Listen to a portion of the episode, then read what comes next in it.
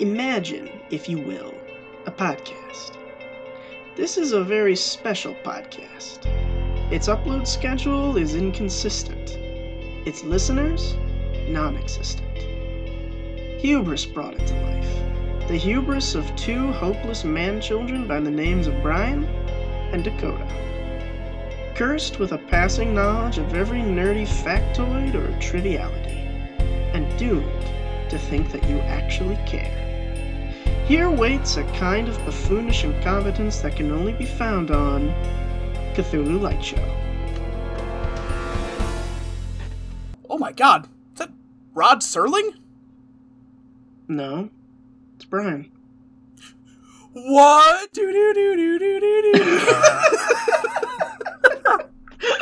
That was Brian doing his worst possible Rod Serling impression.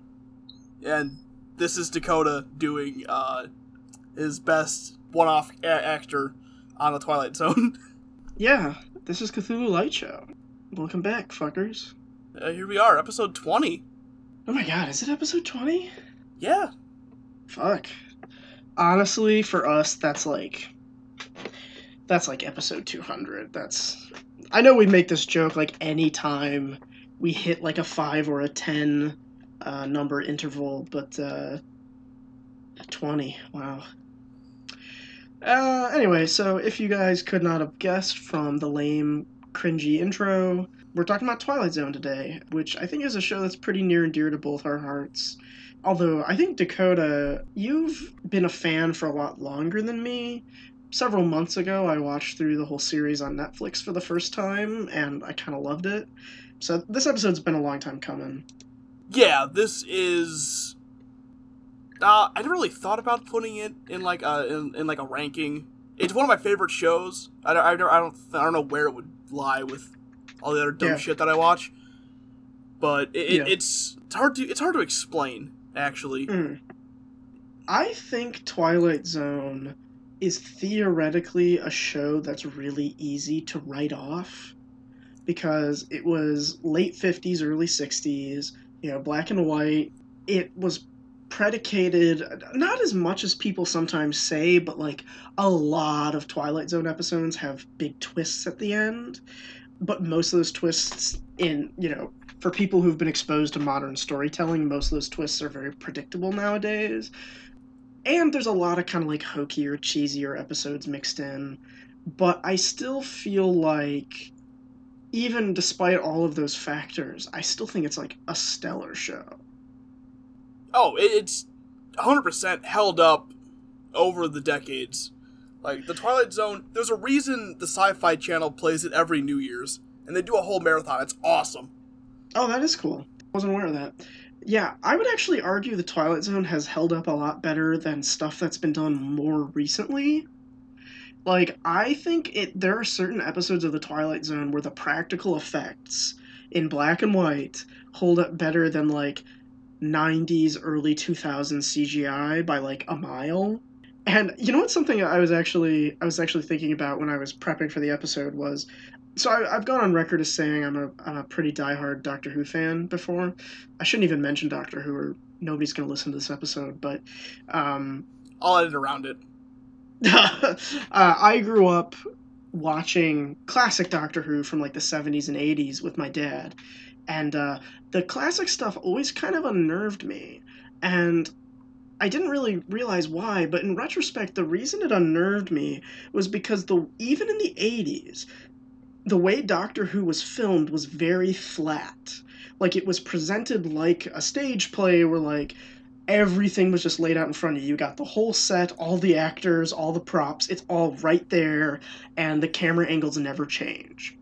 Twilight Zone, in like 1950-whatever, had a much more dynamic style of filming than 80s Doctor Who had. And that was just something I realized when, like, I was watching the other day, and I was like, oh my god, they're doing, like, close-ups and zooms and pans, and like there's like a crane shot in one of them, I'm pretty sure, that I noticed. So like Twilight Zone actually had pretty insane production values, especially for the time it was made in, and I think that the people who made it were just like, you know, They were so good that stuff that came out decades later looked far cheesier in comparison, is all I'm trying to say. Yeah, I was actually going to bring it up. I was going to ask you what was better. It was the practical effects on Twilight Zone or the Doctor Who. Oh my god, Twilight Zone by a fucking country mile. I'll admit, I've seen barely any classic Who, but yeah.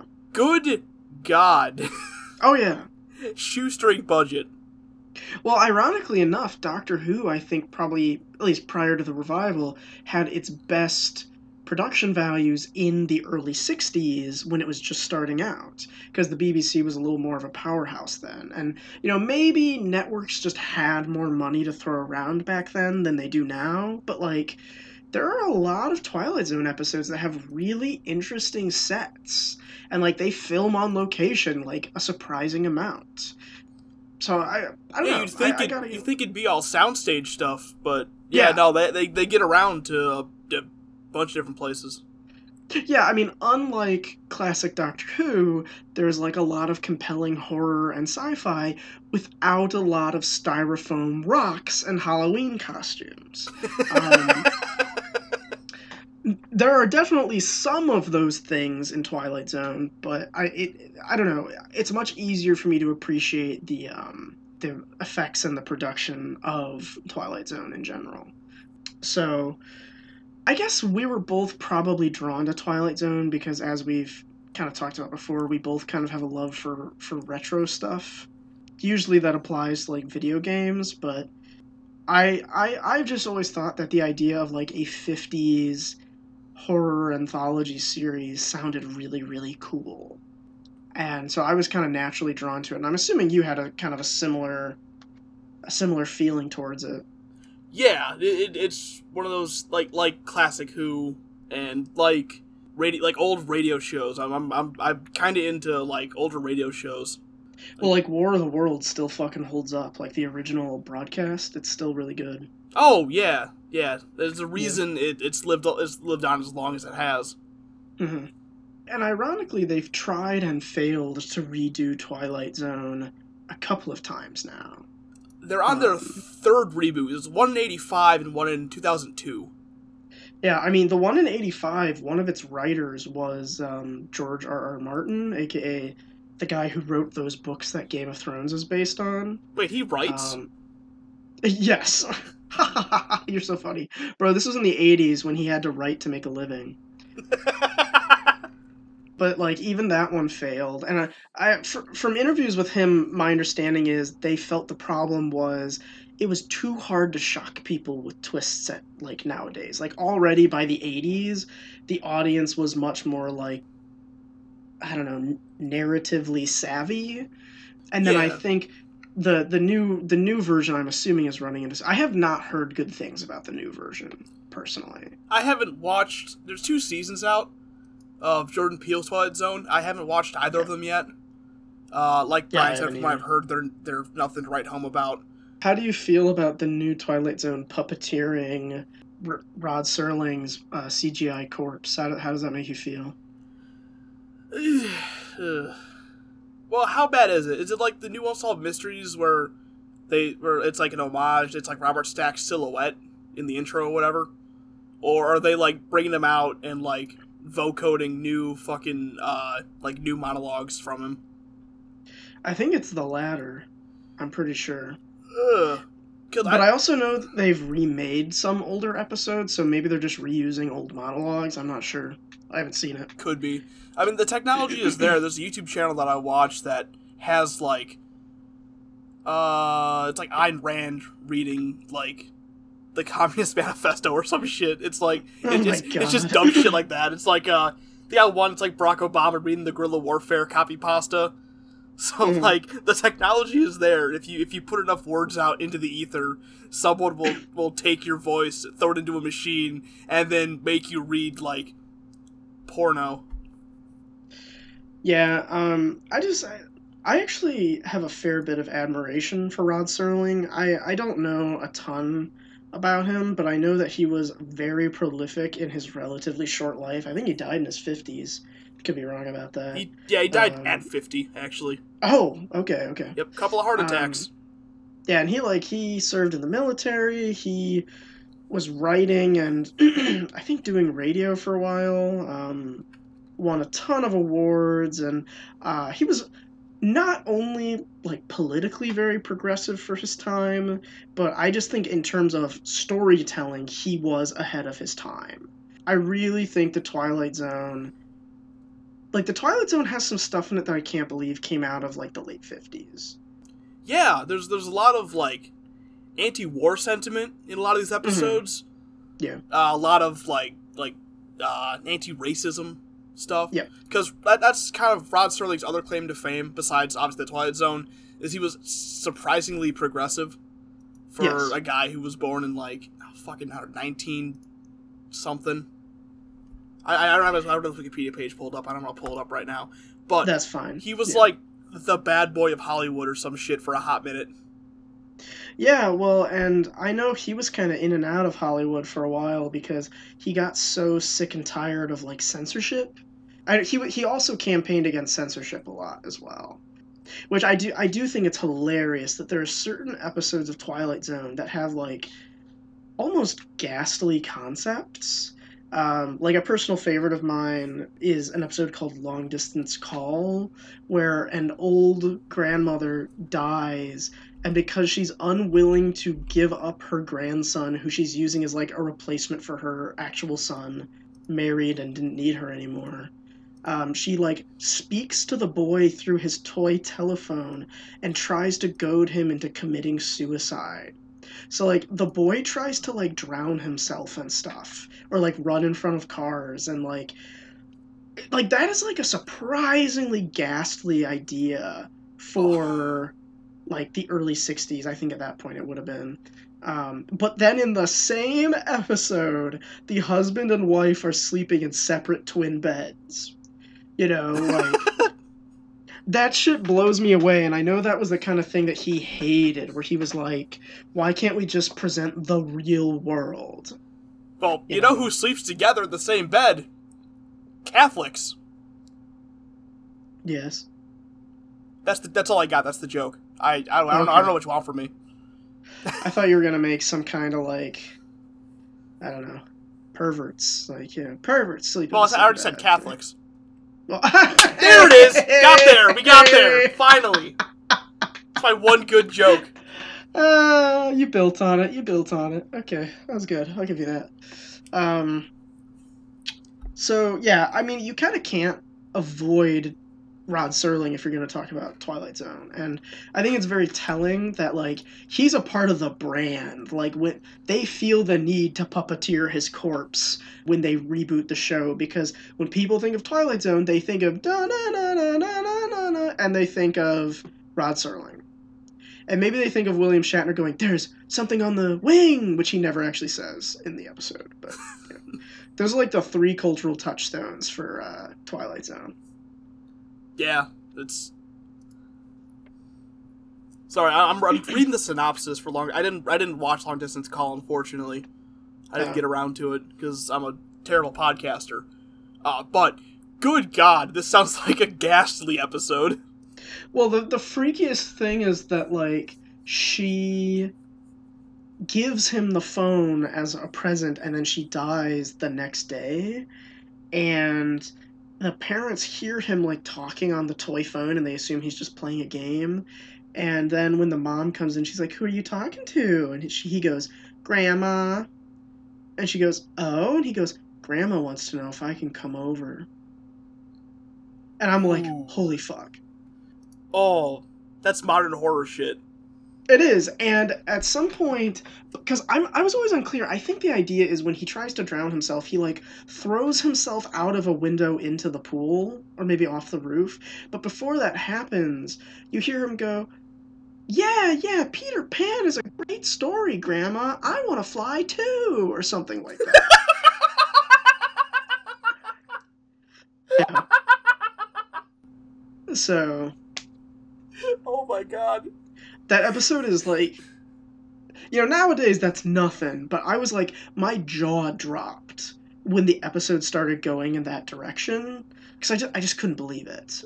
Now, unfortunately, it has a really hokey ending where at the end the actual son gets on the phone while the medics are trying to like resuscitate the boy, and he goes, "Ma, if you love me, or you love little Billy, or whatever the fuck his name is, then please let him go. Let him come back. He doesn't even know what it's like to have a girlfriend yet." And then the boy lives. And that's the end. Yay! A little cheesy, but... It's what you expect. Yeah. Do you have anything else you want to say about Rod the Man? The man, the myth, the chain-smoking legend. The chain-smoking CGI ghost. Is he still smoking in the Jordan Peele show? I wonder. I mean, that's part of his brand, right? I would assume not, because cigarettes are verboten on TV now. Yeah, but isn't it like an HBO show? CBS All Access. Oh, okay. So that's up to the CBS broadcasting system. I forget what the actual acronym stands for. It doesn't matter. It's all Viacom. Yeah. Just like one last point on Rod Serling. He wrote a lot. Like, he wrote the vast majority of the episodes for at least 4 of the 5 seasons. Season 4 is, like, completely unavailable, and as I understand it, he had, like, no involvement with it, and it wasn't very good. Yeah, they were hour-long episodes, and like, it was kind of a real dip in quality. But yeah, he was like a powerhouse of a writer. One thing Dakota and I talked about a little bit was that the kind of flip side of him writing so many episodes, though, is he did recycle ideas a fair bit. That's one way I do think Twilight Zone and Doctor Who are very similar, is that a lot of times you have to wade through some, like, schlock or some boring, like, repeat ideas to get to the gems. But, like, the gems are still gems, you know? And a lot of the ideas he recycles come out of, like, his own life. Like, a lot of them are about being in the military. A lot of them are about planes. And I also know he had, like, a brief stint with, like, amateur boxing. You'll notice there's a lot of episodes about boxing. So, you know, he wasn't always the best at coming up with the most varied ideas, but when he hit it well. It's right what you know. It's something like that. And like we said, even with the recycled ideas, like, it's still worth. Most of these episodes are still worth watching. Yeah. Of course, there's some stinkers, but that's with all TV. The only time I ever really had problems with Twilight Zone was there are a fairly large number of episodes that are just kind of like sappy morality tales, you know, where it's like, here's a story about all the goodness in the world with, like, a cartoonishly evil antagonist and, you know, like, I don't know, some humble, good-hearted person who has all of their values reaffirmed by the end. Like, there are a fair number of those. I wouldn't even say all of them are bad, per se. Some of them are fairly entertaining. I just personally was always most attracted to the show for the horror aspects. And I think the show's very good with the horror aspects, usually. Yeah, the show is great at building suspense and it's nothing but a build to, and really depends on the twist if it pays off or not. But when it pays off, oh man, yeah, great shit. I would even argue some of them, like one of them that we're going to talk about in a bit, Eye of the Beholder. That's a very iconic episode. The twist is very obvious nowadays. Like, I pretty much guessed it like 5 minutes in. But it still was, like, handled so well that I still found it satisfying, and I still thought it was a really creepy episode. And I appreciate that about The Twilight Zone, is that, like, one problem I have with, like, its kind of spiritual successor, Black Mirror, is that I think that's a show that sometimes sacrifices, like, the integrity of the story in exchange for a shocking twist, whereas I feel like Twilight Zone's twists don't usually come at the cost of, like, a quality plot line, you know? Yeah. I guess I would just add, to ramble a little longer, before we get into specific episodes, I would just add that, like, Twilight Zone has oftentimes a very specific brand of horror that I really like. Dakota, do you know what I mean if I say weird fiction? Like, capital W, weird fiction? I do. Okay. For anybody who doesn't know, weird fiction is generally considered to be a subgenre of horror that revolves around the supernatural and also either the unknown or the inexplicable. H.P. Lovecraft is often referred to as the father of the weird, but he actually was kind of following in a tradition himself. Like, there were plenty of writers who were writing the weird before him. Poe was arguably one of the first. I thought about Lovecraft before I thought about Poe or anything else. Lovecraft is definitely the most well-known, but, like, he's kind of a weird case because he created a subgenre within the subgenre. Like, Lovecraftian horror or cosmic horror is, like, a kind of weird fiction, which is a kind of horror fiction. But anyway, like, I think Twilight Zone often delves into the capital W weird because... Oh, definitely. A lot of its episodes provide you with these bizarre scenarios that are either really uncomfortable or unsettling or creepy, but it doesn't waste its time with unnecessary explanations. Like, what's the one? Man Against Machines? A Thing About Machines? A Thing About Machines. That is an episode... Oh, you mean my favorite episode? Yeah. Describe it for me, Dakota. Summarize that bad boy. All right, so A Thing About Machines, there's this rich man, Bartlett Finchley, who's like a sophisticate or a fake sophisticate, I guess, whatever you want to call it. He's like he's a fancy critic. Yeah, he's a fancy boy. He's a food critic. Mm. But he hates everything. He's the asshole from Ratatouille. Yes, exactly. He's pretty much the asshole from Ratatouille. And he, over the course of the episode, gets convinced that his TV and radio and, oven are trying to kill him. Mm-hmm. Right there, that's... Hey, my fucking appliances are trying to kill me. Yeah. That's the whole premise. Yeah, I mean, the typewriter starts typing, get out! What's his name, Finchley? Yeah, get out of here, Finchley. Get out of here, Finchley. Get out of here, Finchley. The TV starts saying, why don't you get out of here, Finchley? He starts to hear it on the phone. And there's, some kind of goofy moments where, his electrical razor, chases him down the stairs and stuff. It fucking kills him. What? Yeah, that way it kills him. It chases him out and he falls into a pool and fucking dies. Well, that's the car. The razor chases him out of the house, and then his car tries to run him down and chases him through the neighborhood. Oh, shit, that's what it is. Okay. Yeah, but, I think that episode is a great example of what I'm talking about, because it's slightly implied that maybe he's crazy, but I really don't think that's what they intend for you to take away from it, because, the car is still there when they find him in the pool, and they say, his eyes were wide as if something was chasing him. So, I do think you're meant to assume that it's not like he was just driving around in his car and then he passed out and drowned in the pool. Although that would be a fun episode in its own right. But that episode doesn't bother telling you, oh, there's a poltergeist controlling his electronics, or seemingly the only explanation is that he has a habit of when technology doesn't work, he gets pissed and he breaks it. And seemingly the machines just want revenge, or they want to be rid of him because they're tired of him abusing their kind. And it might sound like a goofy explanation, but the fact that they don't dwell on it is what makes the episode work. Yeah, it's not bogged down by backstory. We don't see some aliens. Hey, let's mess with this guy, right? Or Brian said, with ghosts or anything, or gremlins or whatever you want, whatever it is. It's just this guy, sophisticated, but he's angry, and also his appliances are trying to kill him.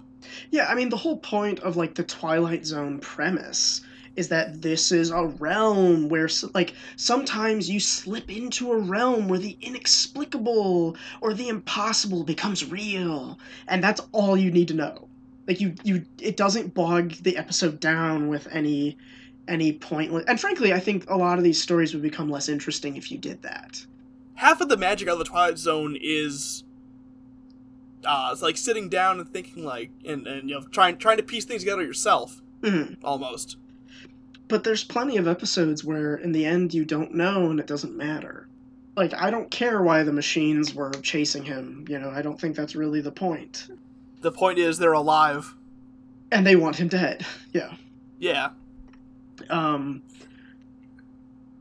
So, yeah, in that sense, I think, like, that's another niche way in which it appeals to me, is just that, you know, like I said, it's like, that's, like, exactly my kind of horror, where it's just, like, it doesn't waste your time with explanations, it just lets the creepy stuff stand on its own.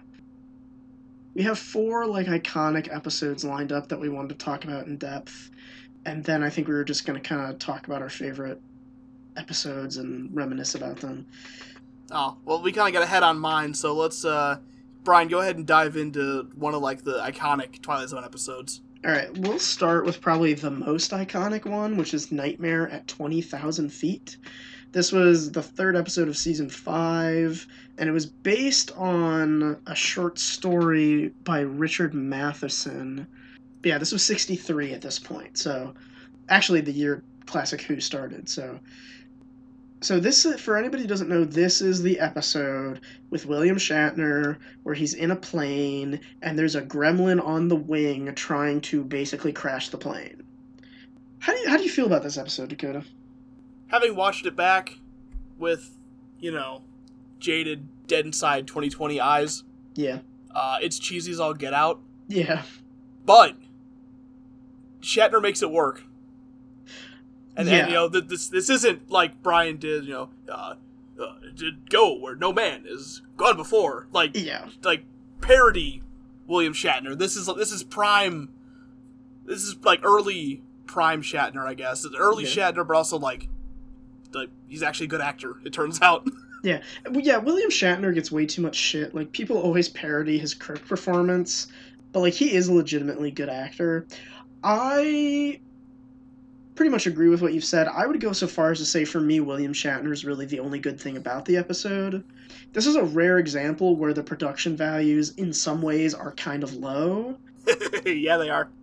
I there's a moment where he first sees, like, a man walking on the wing, and, like, the rain is lashing, and there's lightning flashing, and thunder rumbling, and stuff, and he sees this, like, silhouette coming closer, and he freaks out, and he closes the curtain, and he tells himself it's not real, but then when he opens the curtain again, its face is smushed up against the glass, and it has, like, this freaky prosthetic mask on. That is a genuinely frightening moment, but the problem is that the only part of the suit that is scary is the mask. Oh, yeah. The rest of the costume looks bad, in my opinion. It does. And I'll admit straight up, that got me. Oh, no, me too. Me too. Absolutely. Yeah. I think that's the moment that people remember. But I actually think that there's a lot of Twilight Zone episodes that are much better than this one. It's just that one moment got people so good, I think. And Shatner is so good. It's the first jump scare. Yeah, pretty much. I mean, but, like, the actual costume for the gremlin is, like, big and baggy and, like, pardon the rhyme, it's big, it's baggy, it's shaggy. It looks like a rejected Yeti costume. It's not a good costume. No. Dude, the worst thing about it is multiple times the gremlin crouches down to, like, pull up a piece of the wing so he can, like, tear the wires out. Almost every time he does that, you can see the actor's fucking shoes! And it's like, this is the same show that gave me Eye of the Beholder? Like, what? Yeah, this is the same show that gave us To Serve Man. Yeah, I mean, and even that episode has its cheesy elements, but, like, the alien design ain't bad. No, it's not. The ship is, it's a little generic, but, you know, whatever. Yeah, it is, yeah. But, if somebody started with this episode, they would write Twilight Zone off as cheesy, like, 60s schlock. But, again, best part is William Shatner. There is another interesting element where, like, you learn at the very beginning of the episode that Shatner has just gotten out of the hospital after having, like, a nervous breakdown on a plane.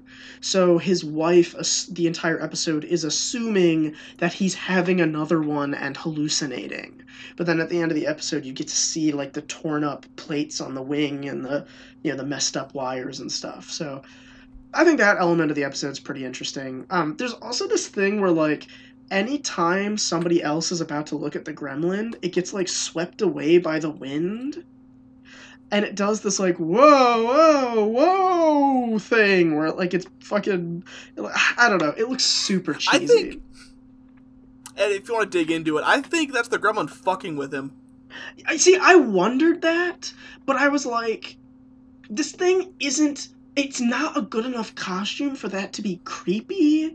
So now I have to assume that after this, like, really scary jump scare, you're trying to make it like a comedy now? But also Shatner's, like, pissing his pants and, like, going insane, and he's, like, leaning out of the window to shoot it and, like, 20,000 feet in the air. Yeah, he caps it, too. Like, he does. Pretty good shot. Sure is. Yeah, this would be an example when the show would have benefited from not showing too much of the gremlin at a time. Keep it a silhouette. Don't give it such a hokey and ridiculous costume.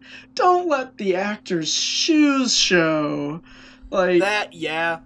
I was starting to think about it, like, was the part of the suit, like the mask specifically, like, for the gremlin, was it recycled from Eye of the Beholder? Maybe I'm reading into it too much. It does look similar, but the Eye of the Beholder one is definitely different. Like, the lip, like, juts out on one side, and they have, like a ridge on their, like, their brows, but it does kind of have the same, like, bulgy pig-nosed look, I'll grant you that. Yeah, and, yeah, not in the mouth so much. It's... Yeah. I wouldn't call it an homage, probably just like, hey, make this mask look different. You've got 6 hours and $30 to do it with. Yeah, and we're going to give you a roll of shag carpeting for the rest of the costume. We found some out back, so it's yours now. This dude says, Keith Phillips of Vulture said the episode doubles as an effective shorthand for a fear of flying. I guess...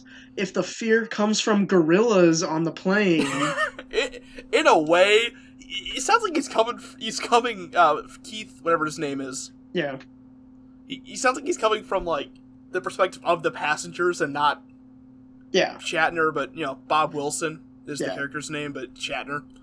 Yeah, it's a very, like, he's being interpretive. I'm being deliberately dense. Like a. It's not a bad take. It's a take. It's a perfectly room temperature take. Yeah, the problem is just that the execution of the episode, aside, everything that happens inside the plane is great, but the gremlin is just kind of laughable. Dakota, why don't you walk us through To Serve Man real quick? All right. So To Serve Man, it's the alien episode. You know, there's a lot of them in the Twilight Zone, but when you say, like, the alien episode, I think of To Serve Man. Yeah. So the Kanamits make contact with Earth, and they're super cool. They're giving us all this technology. They're showing us how to harness clean energy and end famine, you know, end world hunger, all that generic stuff, world peace, all that bullshit you've heard about before. Mm. And they leave a book with the people, and translated from the alien language to English, it's To Serve Man. Yeah, that's the title of the book, yeah. And one of the guys, Michael Chambers, who's the head cryptographer for the UN.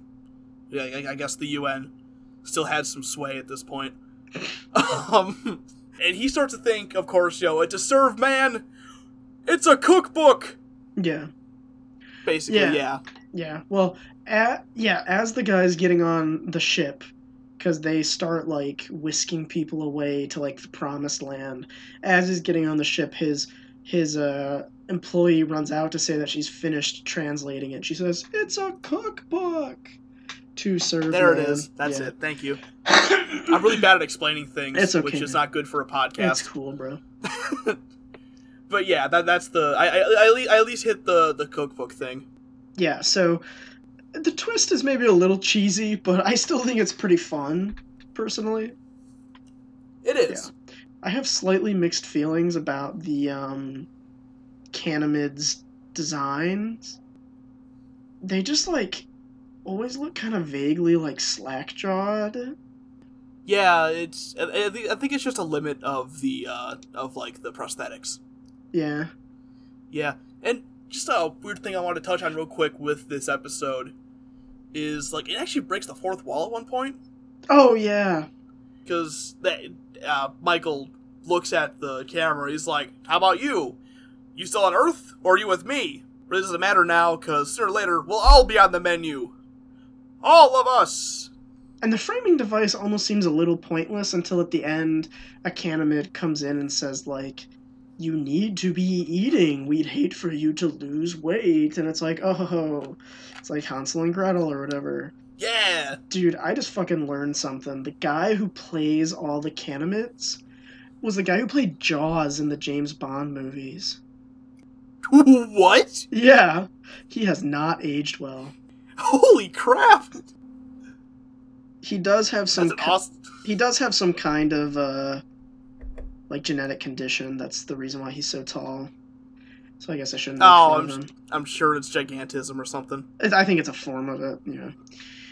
But that's I mean, one of the things that I think is kind of interesting about this episode too is it doesn't really follow a character in the way that most episodes do. Like the framing device and a little bit of the rest of the episode follows this one guy who's like the cryptographer, but a lot of it is just like UN meetings and like news segments on TV. Like it's all kind of like bits of information pieced together from all over. There's not like a central focus like most episodes have.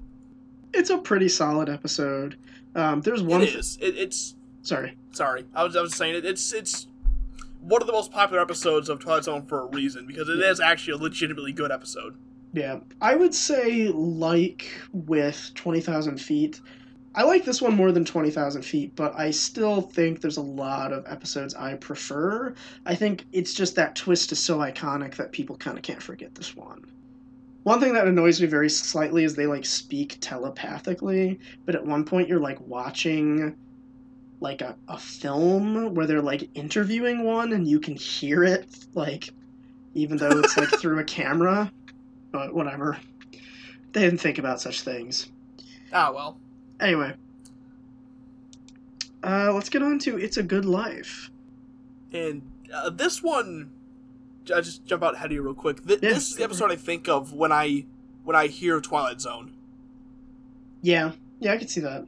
Although, ironically, this one has no twist. Yeah, no, it's played straight.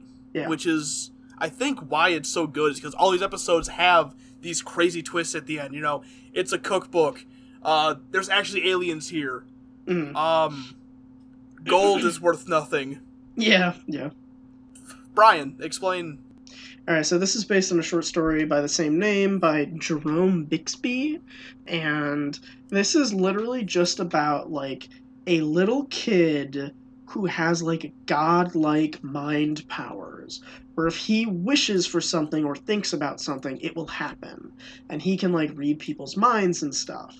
And basically people in this town are terrified of him, and they're constantly going, like, tripping over themselves to try and come off as being as positive and optimistic as possible when they're around him. Like, the immediate first scene is really creepy because this guy is, like, delivering, like, he's from the grocery store or something, he's delivering stuff, and he sees the boy playing outside, and he's like, it's a real good day, don't you think? Real good day, don't you think? What's the kid's name again? Anthony, yeah. It's a real good day, yeah. Anthony. Don't you think it's a real good day? And then he sees something off camera, and he's, like, horrified, but he tries to hide it, and he goes, what are you doing, Anthony? And Anthony's like, I made a gopher. It's got 3 heads. And he's like, oh, it's real great you've done that, Anthony. Real great. But like they do the thing that they should have done with the gremlin, which is they don't show you. All you see is he picks it up by the tail, and the tail looks nothing like any tail a gopher would have. And that's it. That's all you see. And so the entire episode is people just tiptoeing around him, and you learn that, like, basically it's impossible to discipline him, because at an early age, if something upset him, he would just send it into the cornfield, he says, which I think usually means it's either been horrifically transformed or killed. At one point, like, he has a reputation for disappearing dogs because he doesn't like them barking at him. There was one guy who, like, another thing is he hates singing out loud. So, like, there was, like, a farmer who I think sang out loud in his presence, and the boy set him on fire. The father has a conversation with his son, Anthony, where Anthony was in the barn, and he's like, you were looking at the cows. You weren't playing any tricks on your old man, were you? And Anthony's like, no. But then he starts laughing about the time he turned one of the cows into a monster. And the dad's like, huh, you sure did. That was a real good thing you did, Anthony. Real good. You know, that's the thing that people say throughout the entire episode. And basically by the end, it's somebody's birthday, and he gets shit-faced because he's miserable, and he pushes Anthony too far, and at the end he's begging everybody to, like, literally, again, can't believe they aired this on TV in the 60s. He's like, he's saying, somebody please, the poker from the fire or a bottle or something, hit him over the head, kill him. Like, he's like freaking out on them to kill him while his back is turned, and none of them will do it. And ultimately Anthony turns him into a jack-in-the-box that has, like, his human torso attached to the spring. Like, it is pretty... torso? Yeah, you can see his head and his shoulders and his, like, his upper chest. Oh, I knew it was head, but, like... Yeah, you can see part of his body.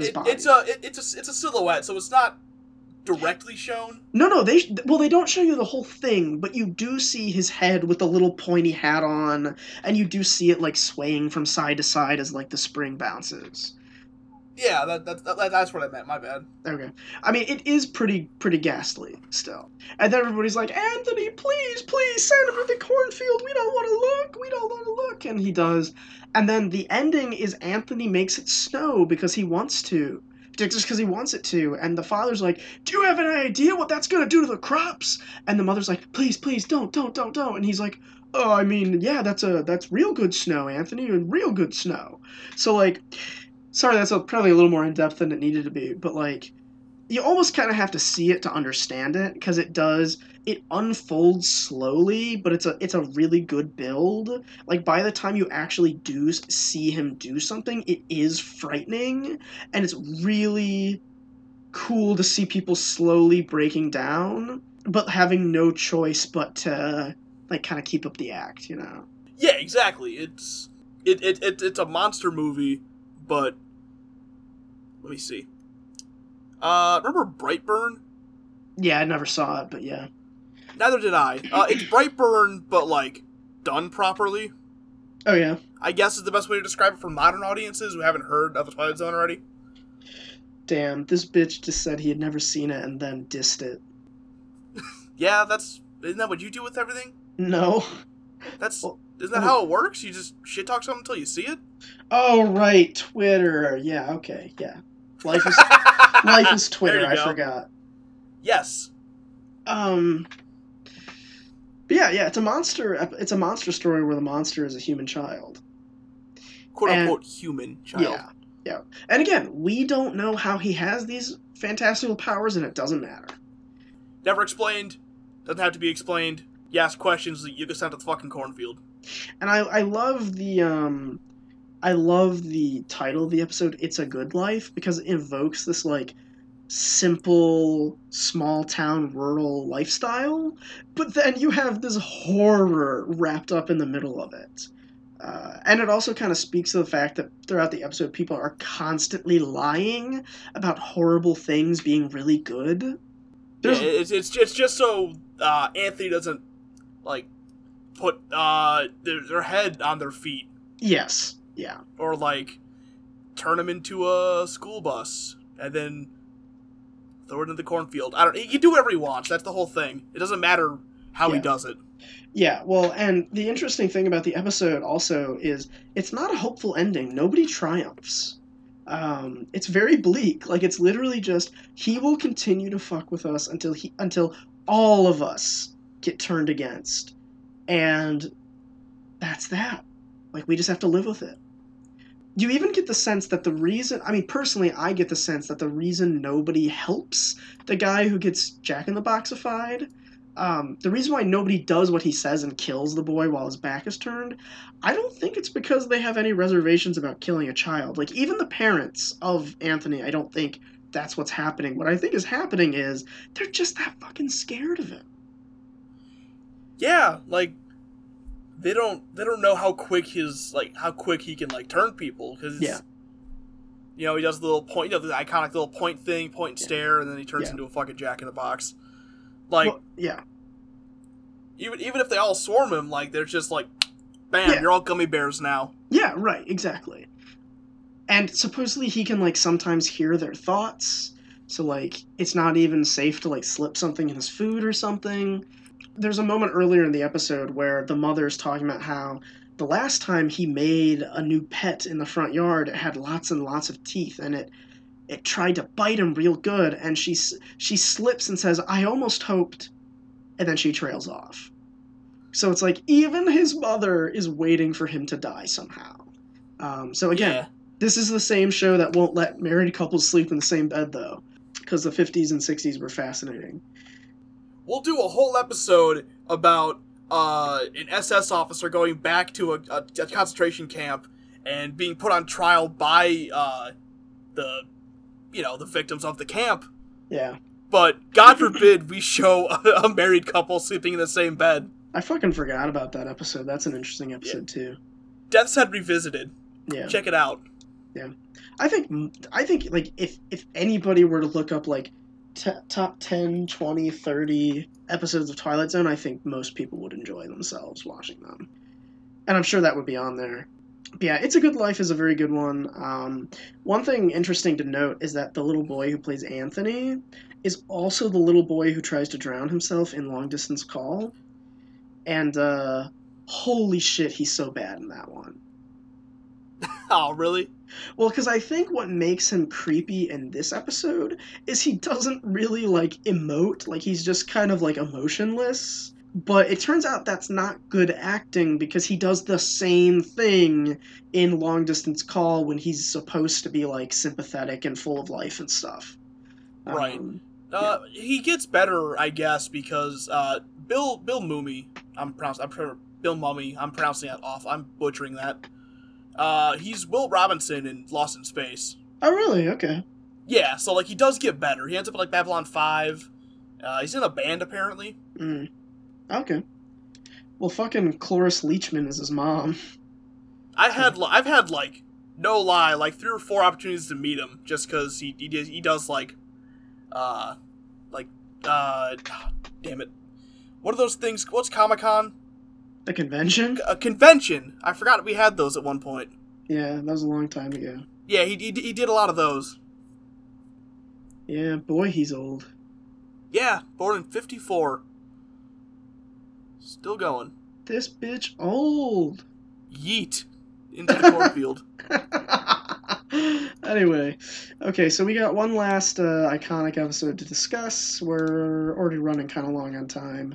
But this one is The Eye of the Beholder, although it also apparently was rebroadcast in 1962 under the title The Private World of Darkness, which is a far worse title, I think.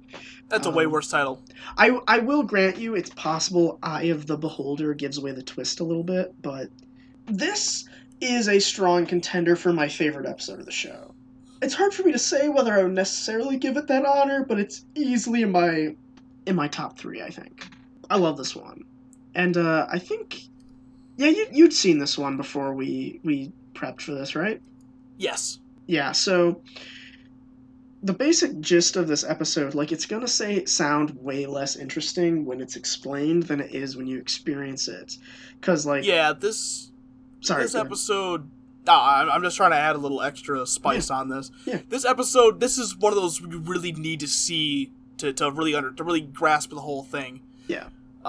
We're trying our best to describe these episodes as poorly as possible, apparently. Mm-hmm. These are hard to explain because there's a lot of it's a TV show. It's a lot of visual stuff. It's harder to explain that. Yeah. Over a podcast. So if you could find them. Legally, of course, you really need to seek out at least Eye of the Beholder. It's one, like I said, it's one you have to see to really get the full experience. Yeah, and this is all on Netflix, so it's not too hard to get a hold of. Is season 4 on Netflix? No. I as far as I'm aware, season 4 is barely available at all anywhere. Like, I think some of those episodes are just lost to time. So, when I talk about Twilight Zone sometimes having very surprising production values, this is definitely one of the episodes I have in mind because the sets are all pretty good, and mainly just the way it's filmed is, like, great. Like, the camera work and more than anything else, the lighting is, like, excellent. So the basic gist of this episode, this is a, like, world where conformity is valued above all else.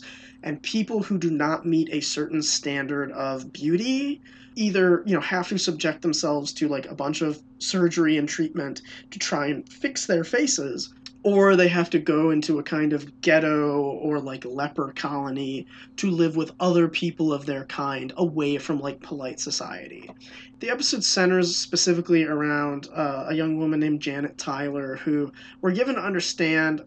Okay, so this is her 11th treatment, which is, according to Wikipedia and the episode, the maximum number legally allowed. And so, for most of the episode, her face is completely wrapped in bandages. And people, including her, keep talking about how hideous she is, basically, and how, like, you know, hopefully she can be beautiful again, and she just wants to feel the wind on her face and stuff like that, but, like, they have to, like, keep her indoors and stuff. And she at times freaks out about, like, who has the right to say what is and isn't beautiful, and, you know, why should you be punished for an accident of birth? But then at other times she's like, I just want to fit in with everybody else, which I think is very believable. And the really interesting thing about the episode is the entire episode progresses with her face covered in bandages.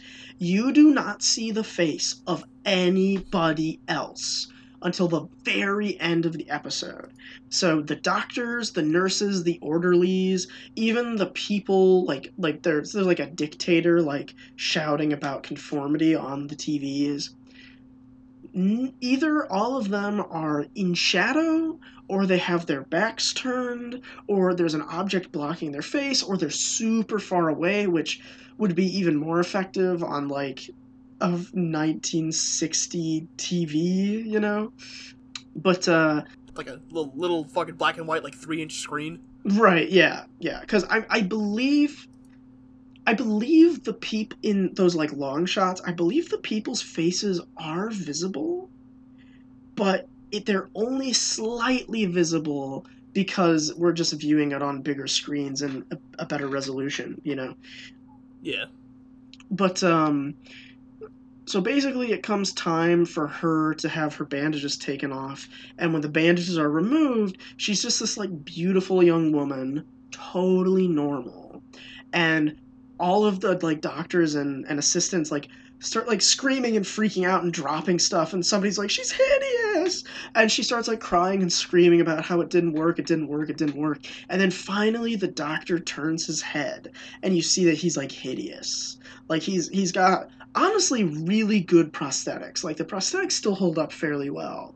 Like, he's got this, like, ridged, like, extremely protruding brow. He's got a literal pig nose. His mouth, like, the lip, like, sticks really far out and, like, skews to one side. They essentially look like monsters. And so, like, the big reveal is that, like, she was completely beautiful by our culture's standards, and the people around her are monsters, but because of the culture she grew up in, she, you know, it's inverted. And she's so terrified to go to this, like, leper colony, but then at the end, she meets the guy who's going to take her there, and he's, like, nice hair, chiseled jaw, like, Hollywood looks, you know, like a movie star. And she's kind of like, maybe this won't be so bad, you know. That's pretty much the gist of the episode. Like, it has a theoretically happy ending where, like, she realizes she's going to a place who... are like where people are like her, and maybe she can like learn to love herself there, I think is kind of the implication. The episode's a big indictment of like conformity and like standards of beauty, which, you know, that's certainly relevant today. For me, the thing that makes it interesting is just the way it's filmed. Yeah, it's the shot composition, some masterful work. This is a case study on how to frame and how to shoot your TV. Yeah. Well, because the entire, like I said, this was the one where I saw the twist coming from, like, a mile away, but constantly being denied access, like, being unable to see anybody's faces for the entire episode made it so that kind of unease just kept building and building and building. And even though I saw it coming, the shock reveal still affected me. I was still like, ooh. It still felt like a satisfying payoff to a really creepy episode. An episode that it doesn't really have horror elements. It's just, it's very unsettling. I also think this episode is a prime example of how black and white really does have a place, you know? Yeah. Like, I think this is a good example of an episode that would not work nearly as well in color, personally. You know, Brian, interesting that you say that, because Eye of the Beholder actually was remade in the 2002 Twilight Zone series. Oh, really? Yeah. So we'll have to hunt that down at some point and see if it, you know, if it's actually any good in color. Yeah, I'm gonna look at the image. Oh, there isn't one. God damn it. Yeah, I was disappointed, too. But, like, I really think the thing that makes it so effective is that there's such a sharp contrast between shadow and light. You know, like, the shadows are that much deeper, and it's that much more unsettling because it's pure black in contrast with, like, a lot of times pure white and then those shades of gray. I'm looking at an episode, or I'm looking at a screen cap from the episode. I actually think the prosthetics look way worse in the new version. Of course they do. Like, they don't look nearly as shocking to me. Drop that in the Discord real quick. Yeah, I got you. Oh, man. Oh, that's rough. Yeah. I feel like they still look too human. Like, I'm not even... they're just, like, burn victims. Yeah, with, like, big noses, yeah. Yeah, that's it. There's nothing... Like, I'm not even sure if, like, the pig-faced people in the actual episode are strictly meant to be human. I mean, I guess theoretically they are. But, like, the kind of implication is when you see the dictator on the TV, he is one of these, like, pig-faced people. So I think the idea is that this became the standard of beauty and the thing to conform to because the dictator in power looked like that, you know? Yeah. And maybe there's, like, a long line of these dictators from the same family with the same, you know, genetic makeup, roughly, and stuff like that. So... do you have anything you want to add about Eye of the Beholder? My basic thought is just it's a really good build-up. It's really well filmed, and I really do think black and white, like a lot of Twilight Zone episodes, are as effective as they are because the black and white really enhances like how the shadows affect the scene, and I think this is a great example of that. Yeah, that's really all I got, man. This is like I said before. This really is one you need to seek out. And I don't know if we want to put together like a little list of episodes that people like must see stuff before we wrap up. I got a couple recommendations I could throw out. Yeah, I figured we'd at least talk about like personal favorites that didn't make the list because maybe they're not super iconic. Right. Well, in that case, like I said, my favorite episode is A Thing About Machines, which we talked about earlier. A close second, actually, is The Obsolete Man, which this one actually... This is a weird one, because it still works today. The basic gist of it is that Romney Wordsworth, who is a librarian... And did you see that? Yes. He is judged obsolete by, like, aliens or, like, a fascist government or something. I'm not... It's been a minute. I'm pulling this from memory. Yeah. No, I have the page pulled up right here. It's like a book-burning culture. Like, they're very anti-intellectualism. I think there's definitely a commentary going on about, like, Stalinism here. Or yeah, there's communism. That. On top of the very real... What I really want to get into is, like, the very real future we're facing, where work like librarians or... like delivery guys or like truck drivers or like call center people, that's gonna be replaced by robots. Yeah. So that those people will literally be rendered obsolete. They probably won't be put to death, like how Romney is in the episode. I say probably because anything happens, we live in a fucking Twilight Zone. Mm-hmm. Bottom text. But it's such a solid episode. It's a solid commentary on, like Brian said, like on Stalinism, and like I said, on, like, you know, the coming singularity, I guess is what we want to call it. I mean, I think it's another episode whose message holds up to a certain extent today, because I mean, I think we're kind of seeing a rise in, like, anti-intellectualism.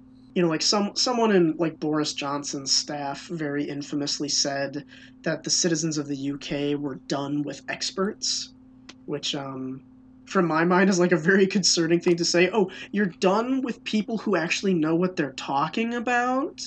Like, that's not a good thing. So I think that an episode all about, like, trying to crush the pursuit of knowledge and devaluing people who possess knowledge, I do think that that's still kind of pertinent today. And Burgess Meredith is good. Solid actor. Yeah. One that I want to give an honorable mention to is called Shadow Play. It's from season 2, and it's about a man who has been sentenced to death in the electric chair, but he keeps reliving it again and again and again. It begins with his sentencing, and then he spends all the time waiting to die, and then he experiences the pain of electrocution and death, and then he wakes back up in the courtroom being sentenced.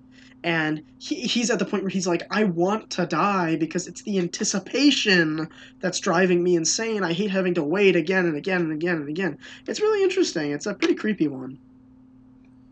That's one I'll have to seek out then, actually. That sounds pretty awesome. Oh, you haven't seen it? I like it a lot. It's really good. No, I haven't. That sounds great. Yeah. One more that I want to pull up real quick. The Rip Van Winkle Caper. Yeah. This is another personal favorite, of course. Basic gist. 4 guys rob a gold shipment going from Fort Knox to Los Angeles. So their plan is to steal the gold and hide out in this cave where they have 4, like, hyperbaric or hyperbolic. They got, like, the Futurama freezing machines that they're going to set for 100 years in the future. And ideas by that point, people will have forgotten about the gold, and they'll be able to live their lives and spend the gold and be rich. As it goes on, of course, because they're all thieves, no honor among thieves, so things kind of break down. Long story short... Ugh, this fucking guy, he's offered me gold? Gold's worthless. We make that shit in labs now. Well, yeah, he basically says, we don't have money anymore. It's not real. So basically they go through, like, all these trials and tribulations. They go through this ridiculously convoluted scheme, only to discover that the thing that they were, like, lusting after isn't even considered valued anymore.